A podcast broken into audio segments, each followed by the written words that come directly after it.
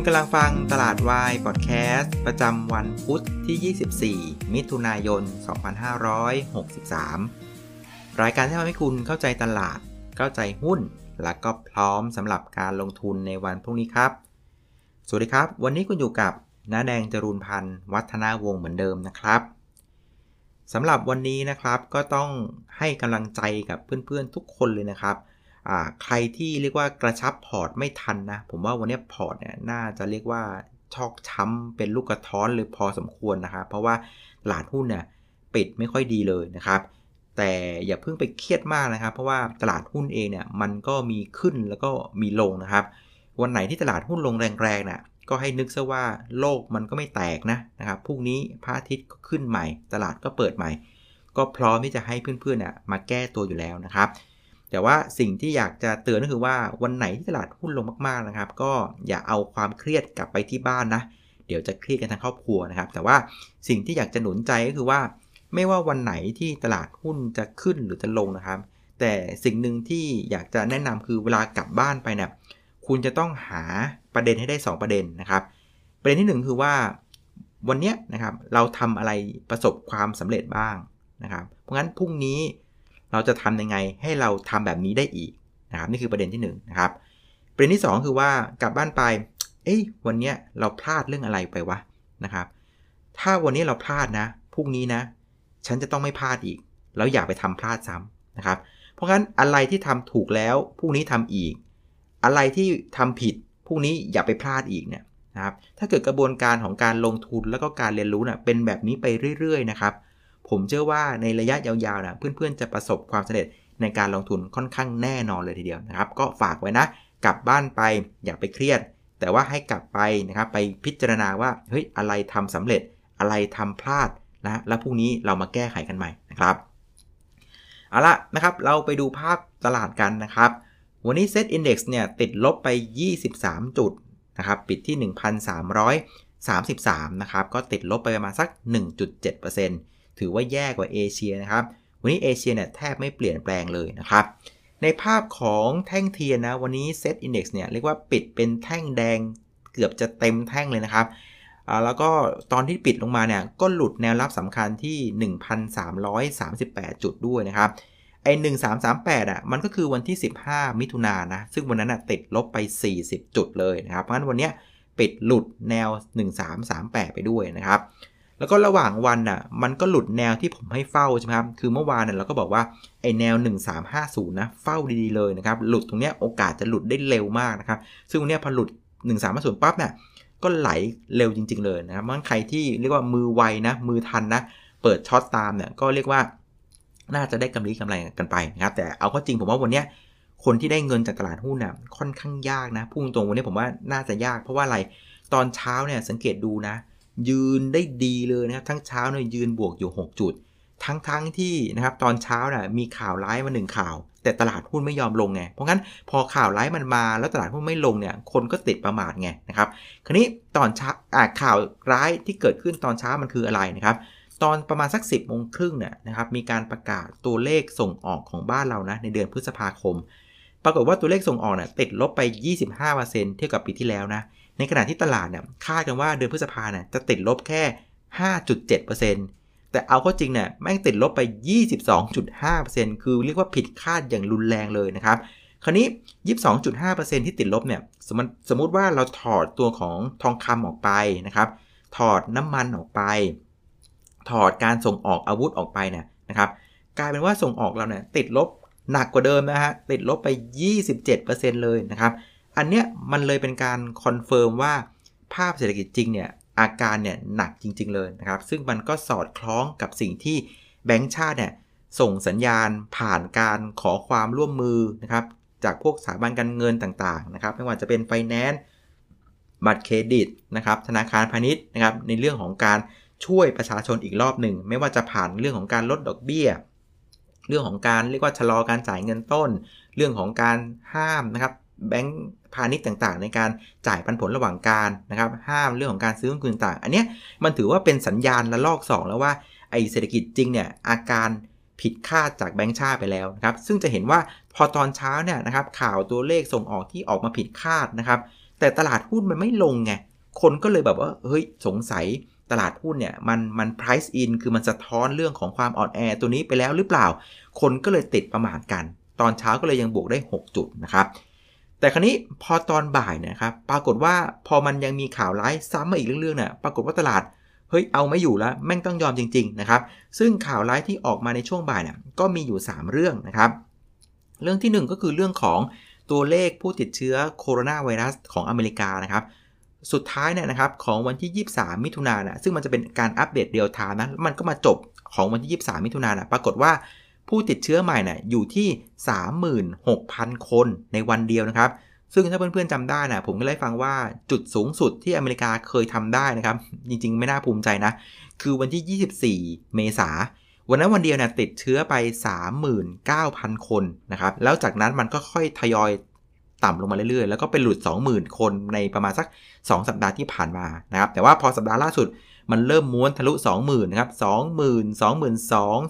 26,000 30,000 33,000 แล้ววันเนี้ยนะครับมันมาออกมาหวยมาออกที่ 36,000ไงเพราะฉะนั้นมันเป็นภาพอาการถ้าเป็นหุ้นก็คือว่าจ่อ all time high อะ all time high อยู่ที่ 39,000ไงตลาดก็กังวล มันก็เลยทำให้ตลาดหุ้นนะฮะดาวโจนส์ future ก็ปรับตัวลงนะครับ ตัวของตลาดหุ้นในยุโรปก็ติดลบกัน 2%ก็เลยเป็นตัวประเด็นแรกที่กดดันตลาดในช่วงบ่ายนะครับ ประเด็นที่ 2 ก็จะเป็นเรื่องของคณะกรรมการกำกับนโยบายการเงินนะครับ ก็สุดท้ายนะครับก็คงดอกเบี้ยนะตามคาด 0.5%นะครับแบบเอกฉันเลยนะครับ แต่สิ่งที่มันไม่ดีจากนั้นก็คือว่าแบงก์ชาตินะครับมีการลดเป้า GDP ตัวนี้ลงนะครับ คือเดิมทีเนี่ยก็คาดว่าติดลบแล้วนะ 5.3%ของใหม่เนี่ยปรับประมาณการลงจากลบ 5.3 เป็นลบ 8.1%นะครับ ซึ่งเป็นอะไรที่ แย่กว่าเดิมนะครับ แม้ว่าปีหน้าน่ะจะมองว่าจะฟื้น 5%นะนะครับ แต่ว่าผมว่าวันนี้คนไม่มองไกลขนาดนั้นแหละนะครับ คนกับมองว่ามันจะแย่ไปกว่าที่คาดหรือเปล่านะครับ เพราะฉะนั้นพอปรับประมาณการจากลบ 5 เป็นลบ 8 เนี่ย คนก็บอกโอ้โหสงสัยจะหนัก เพราะว่าอะไร เพราะว่าตอนไตรมาสหนึ่งที่ตัวเลขจริงออกมาแล้วเนี่ย มันอยู่ที่ลบ 1.8 ไง เพราะฉะนั้นแปลว่าไตรมาส2 3 4 เนี่ยอาการเนี่ยคงจะหนัก พอสมควรทีเดียวน่าจะหนักกว่าเดิม มันก็เลยทำให้แบงก์ชาติเนี่ยเปลี่ยนประมาณการจากลบ5เป็นลบ8นะครับเพราะฉะนั้นนี่เป็นประเด็นที่ 2 ที่กดดันตลาดก็คือเรื่องของไกด์แดนของ GDP ที่หนักกว่าเดิมนะครับยังยังไม่พอยังมีหนักกว่านี้นะครับ ประเด็นที่ 3 ก็คือเรื่องของคาดการนะครับตัวเลขสำคัญในการเอาไว้ประเมินเศรษฐกิจนะครับ ซึ่งมันมีตัวเลขหนึ่งที่ดูแล้วน่าหดหู่มากนะครับ คือเรื่องของนักท่องเที่ยวนะครับต่างชาติเนี่ยคือเมื่อก่อนในภาวะปกติเนี่ยคนจะมาเที่ยวบ้านเรา 30 กว่าล้านคนเกือบ 40 ล้านนะครับแล้วแบงก์ชาติเองในก่อนหน้านี้เนี่ยก็มีการลดประมาณการนักท่องเที่ยวลงมาแล้วนะครับเหลือเพียงแค่ 15 ล้านคน ซึ่งคนก็คิดว่าเอ้ย 15 ล้านเนี่ยมันก็แย่แล้วนะ ปรากฏว่าวันนี้เนี่ยมีการปรับประมาณการลงอีกนะฮะยังไม่พอนะฮะจาก 15 ล้านอะลงมาเป็น 8 ล้านคนในปีนี้นะครับแล้วปีหน้าว่าแย่ๆ20 ล้านนะ ก็ปรับลงไปอีกเหลือ 16 ล้านคนนะครับ อันนี้ก็เป็นตัวเรียกว่าเป็นสัญญาณที่ดูไม่ดีเลยนะครับถึงเรื่องสำหรับเรื่องของการท่องเที่ยวนะครับ ในขณะที่ตัวเลขของการคอนซัมชันคือการบริโภคนะครับ คือของเดิมเนี่ยก็คาดว่าจะหดตัวสัก 1.5%ไอ้ของใหม่วันนี้เปลี่ยนเป็นลบ 3.6%เพราะฉะนั้นนักท่องเที่ยวก็แย่กว่าเดิม การบริโภคก็แย่กว่าเดิมนะครับ มันก็เลยทำให้ตลาดอะเริ่มมีความกังวลว่าเฮ้ยมองซ้ายมองขวา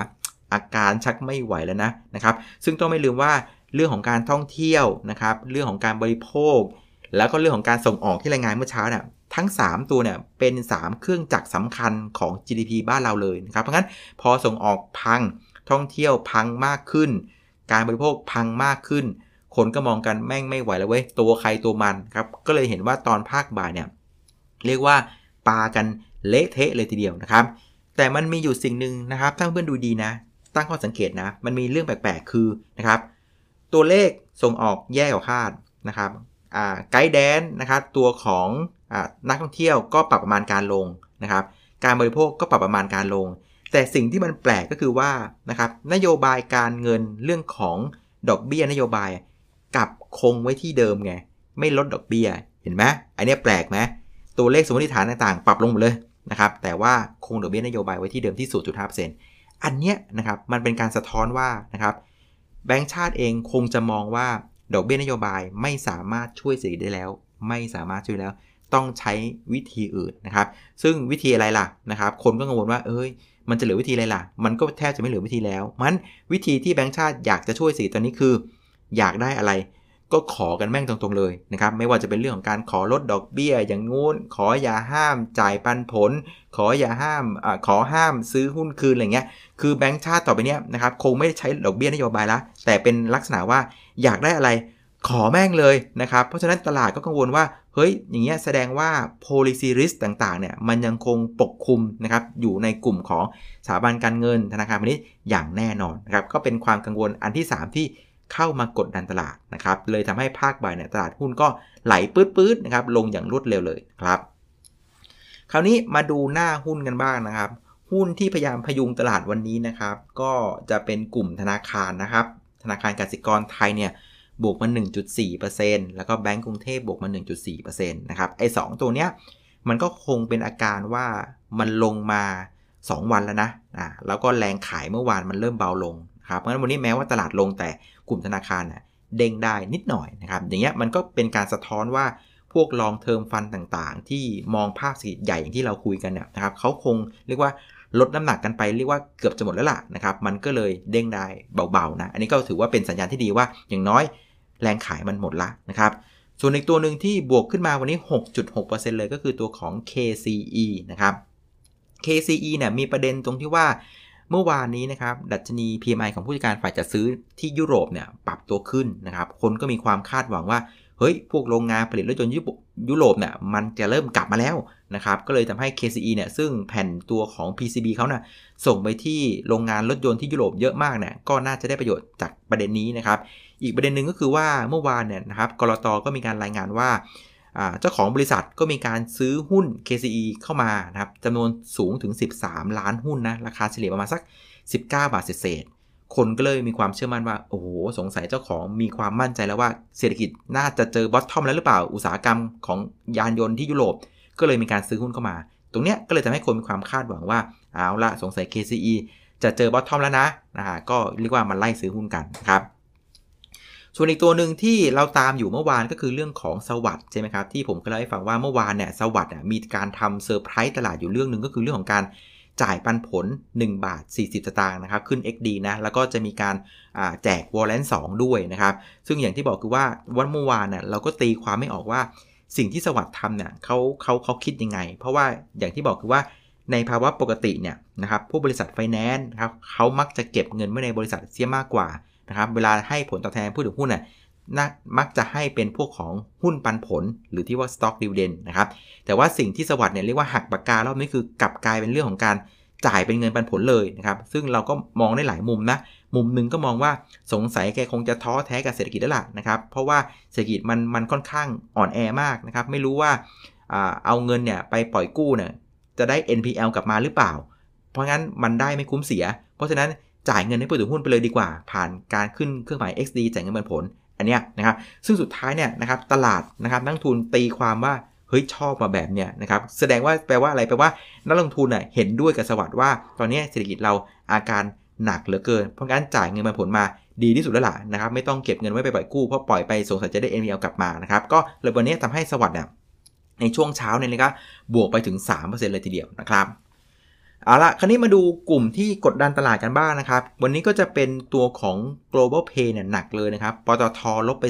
3%ปตทสพเนี่ยลบไป 4%นะครับ ในขณะที่โรงไฟฟ้าก็ปรับตัวลงเช่นกันนะครับ Gulf Energy เนี่ยลงไป 3%นะครับ ไล่ดูนะ ส่วนใหญ่เนี่ยจะเป็นลักษณะเป็นหุ้น Big Cap นั้นเลยเนี่ย อันนี้เป็นการสะท้อนว่าไม่นักทุนสถาบัน หรือไม่ก็นักทุนต่างชาติมีการลดน้ำหนักกันอย่างมีนัยสำคัญนะครับ เดี๋ยวมาดูว่าเป็นยังไงนะครับ เอาละคราวนี้มาดูผู้เล่นกันบ้าง อ่า ใช่จริง ๆ ด้วยนะครับ ปรากฏว่าวันนี้เนี่ยคนที่ลดน้ำหนักเยอะๆ ก็เป็นนักทุนสถาบัน อ่า นักทุนต่างชาติอีกแล้วนะครับ วันนี้นักทุนต่างชาติเนี่ยขายหุ้นไป 3,586 ล้านบาท ซึ่งเป็นการขาย 6 วันติดต่อกันแล้วนะครับ ขายไป 18,000 ล้านบาทนะครับ สังเกตดูนะครับ นักทุนต่างชาติอะเริ่มขายหุ้นตั้งแต่เริ่มได้กลิ่นว่าธนาคารแห่งประเทศไทยน่ะเข้ามาคุยกับสถาบันการเงินอีกรอบหนึ่งเห็นไหมเหมือนที่เราคุยกันไว้เป๊ะเลย คือการที่แบงก์ชาติมาขอคุยกับสถาบันการเงินอีกรอบหนึ่งหลังจากตอนเดือนเมษาน่ะคุยอ่าไปแล้วรอบหนึ่งในเรื่องของความช่วยเหลือ แล้วก็มาขอคุยอีกรอบตอนเดือนมิถุนายนอันนี้มันเป็นการส่งสัญญาณทางอ้อมเลยว่าเฮ้ยสมมติฐานตอนแรกเนี่ยมันผิดแน่นอนสงสัยมันจะแย่กว่าเดิม สังเกตไหมตั้งแต่เริ่มมีข่าวเนี่ย ต่างชาติขายติดกันมาเรื่อยๆเรื่อยๆเรื่อยๆตอนเนี้ย6วันทำการละ 18พันล้านบาทนะครับ ส่วนนักลงทุนต่างชาติวันนี้ก็พลิกมาเป็นซื้อนะครับ 1,154 ล้านบาท ซึ่งผมก็เดาว่ามันน่าจะคล้ายๆอย่างที่เราคุยกันเมื่อวันอาทิตย์นะ คือช่วงเนี้ยมันเป็นช่วงโค้งสุดท้ายของการให้โอกาสในคนซื้อกองทุน Super Saving Fund Extra นะครับ ถึงสิ้นเดือนมิถุนา ก็มีความเป็นไปได้ว่าเงินมันทยอยไหลเข้ามา พอเงินมันไหลเข้ามาปุ๊บ นักลงทุนสถาบันก็เลยจำเป็นที่จะต้องซื้อนะครับ ดังนั้นวันนี้นะฮะก็เป็นภาพที่ต่างชาติขายต่อเนื่องนะครับ3,500 แล้วก็กองทุนเข้าใจว่าได้เงินจาก S F เข้ามาเลยต้องมาซื้อหุ้นนะครับ สมมูลค่าการซื้อขายรวมอยู่ที่ 6885 ล้านบาท ก็ถือว่าลงพร้อมวอลลุ่มนะ เพิ่มขึ้นถึง 22%นะครับ เอาละสุดท้ายนะครับ พรุ่งนี้จะเจออะไรกันบ้างนะครับ พรุ่งนี้ระหว่างวันเนี่ยไม่ค่อยมีประเด็นอะไรนะครับ ประเด็นของอเมริกาเนี่ยมันจะเกิดขึ้นตอนกลางคืน ก็คือเรื่องของประเด็นของตัวเลขผู้ขอรับสวัสดิการว่างงานครั้งแรกนะครับ ซึ่งในสัปดาห์นี้เนี่ยคาดว่าจะลดลงจากสัปดาห์ที่แล้วเนี่ยล้านห้าสัปดาห์นี้คาดว่าล้านสามนะครับก็หวังว่าจะเป็นตัวเลขที่ดีนะ แต่ว่าต้องไม่ลืมว่าตัวเลขเนี้ยมันออกตอนกลางคืนไง เพราะงั้นตัวเลขเนี้ยเราจะไม่ไม่มีผลกับตลาดในวันพรุ่งนี้นะครับ แต่ว่านะครับสิ่งที่สำคัญก็คือตลาดหุ้นไทยนี่แหละนะครับ หลังจากวันนี้หลุดแนวรับสำคัญคือ 1338 ไปปิดที่ 1333 ปิดแดงเต็มแท่งนะครับ คนก็โกลัวว่าพวกนี้จะไปทางไหนต่อนะครับ ถ้าไปดูในเชิงของกราฟนะครับ แนวรับถัดไปเนี่ยก็ค่อนข้างลึกอยู่พอสมควรนะ อีกประมาณสัก 15 จุดนะครับ แนวรับถัดไปอยู่ที่ 1,318 จุดนะครับ ก็เป็นแนวถัดไปนะ คราวนี้สำหรับ trade plan ของเราเป็นยังไงครับ ก็สำหรับ trade plan นะครับ แผนการเทรดก็ยังคงเป็นเหมือนเดิมนะครับถ้าเซตยืน 1380 ไม่ได้นะครับ นั่งระยะกลางก็ยังไม่ต้องเข้าหุ้นเนาะใครที่กระชับพอร์ตถือหุ้น 100%แล้วก็ถือว่าสบายๆไป ยังไม่มีสัญญาณในการเข้ากลับมาซื้อหุ้นนะ เพราะงั้นเดี๋ยวถ้ามีสัญญาณเดี๋ยวผมจะมาแจ้งอีกทีหนึ่งนะครับ ส่วนเพื่อนที่กินกำไรระยะสั้นก็เหมือนเดิมนะครับ ยังยืน 1374 ไม่ได้ก็ไม่เล่นหุ้นเหมือนกัน เพราะงั้นก็น่าจะรอดปลอดภัยกัน เช่นกันนะครับเพราะฉะนั้นในเชิงของเทรดแพลนสำหรับในพรุ่งนี้นะผมว่าน่าจะเป็นลักษณะของการเฝ้าดูดีกว่าเวทแอนซีนะครับยังไม่เห็นสัญญาณในการกลับตัว แล้วก็ยังไม่เห็นสัญญาณอะไรในเชิงพื้นฐานที่น่าสนใจนักนะรอดูไปก่อนดีกว่านะครับเอาละก็คงจะครบถ้วนนะครับสำหรับสรุปตลาดวันนี้นะครับ อย่าลืมนะครับเพื่อนๆที่ผมพูดต้นรายการนะนะครับ ไม่ว่าวันนี้ตลาด หุ้นจะขึ้นหรือลงนะครับ กลับบ้านไปสิ่งที่ต้องทำสำคัญเลย 2 เรื่องคือ 1. วันนี้ทำอะไรถูก พรุ่งนี้ทำซ้ำให้ได้ อันที่ 2 คือ วันนี้ทำอะไรผิด พรุ่งนี้ห้ามทำผิดซ้ำนะครับ ถ้ากระบวนการลงทุนการศึกษาการลงทุนวนเวียนกันแบบนี้เชื่อว่าเพื่อนๆจะเอาตัวรอดได้แน่นอนนะครับ ยังไงเป็นกำลังใจให้เพื่อนๆทุกคนนะครับเอาละครับ วันนี้ลาไปก่อนนะครับ ถ้าหากเพื่อนๆมองว่ารายการตลาดวายพอดแคสต์มีประโยชน์นะครับ ก็สามารถสนับสนุนได้ 3 ช่องทางเหมือนเดิมนะครับ 1 คือการบริจาคนะครับหรือว่า donate รายละเอียดบนหน้าจอ YouTube 2นะครับกดติดตามกด subscribe รายการตลาดวายพอดแคสต์บน YouTube หรือว่ากดไลค์ที่ Facebook Fanpage น้าแดงคุยกับน้ำทุนก็ได้เช่นกันนะครับหรือช่องทางที่3นะครับแนะนำรายการนี้ให้กับเพื่อนๆของคุณได้ฟังก็จะเป็นประโยชน์คุณยิ่งๆ เช่นกันนะครับ เอาละครับ วันนี้ลาไปก่อนครับ เจอกันวันพรุ่งนี้ครับ สวัสดีครับ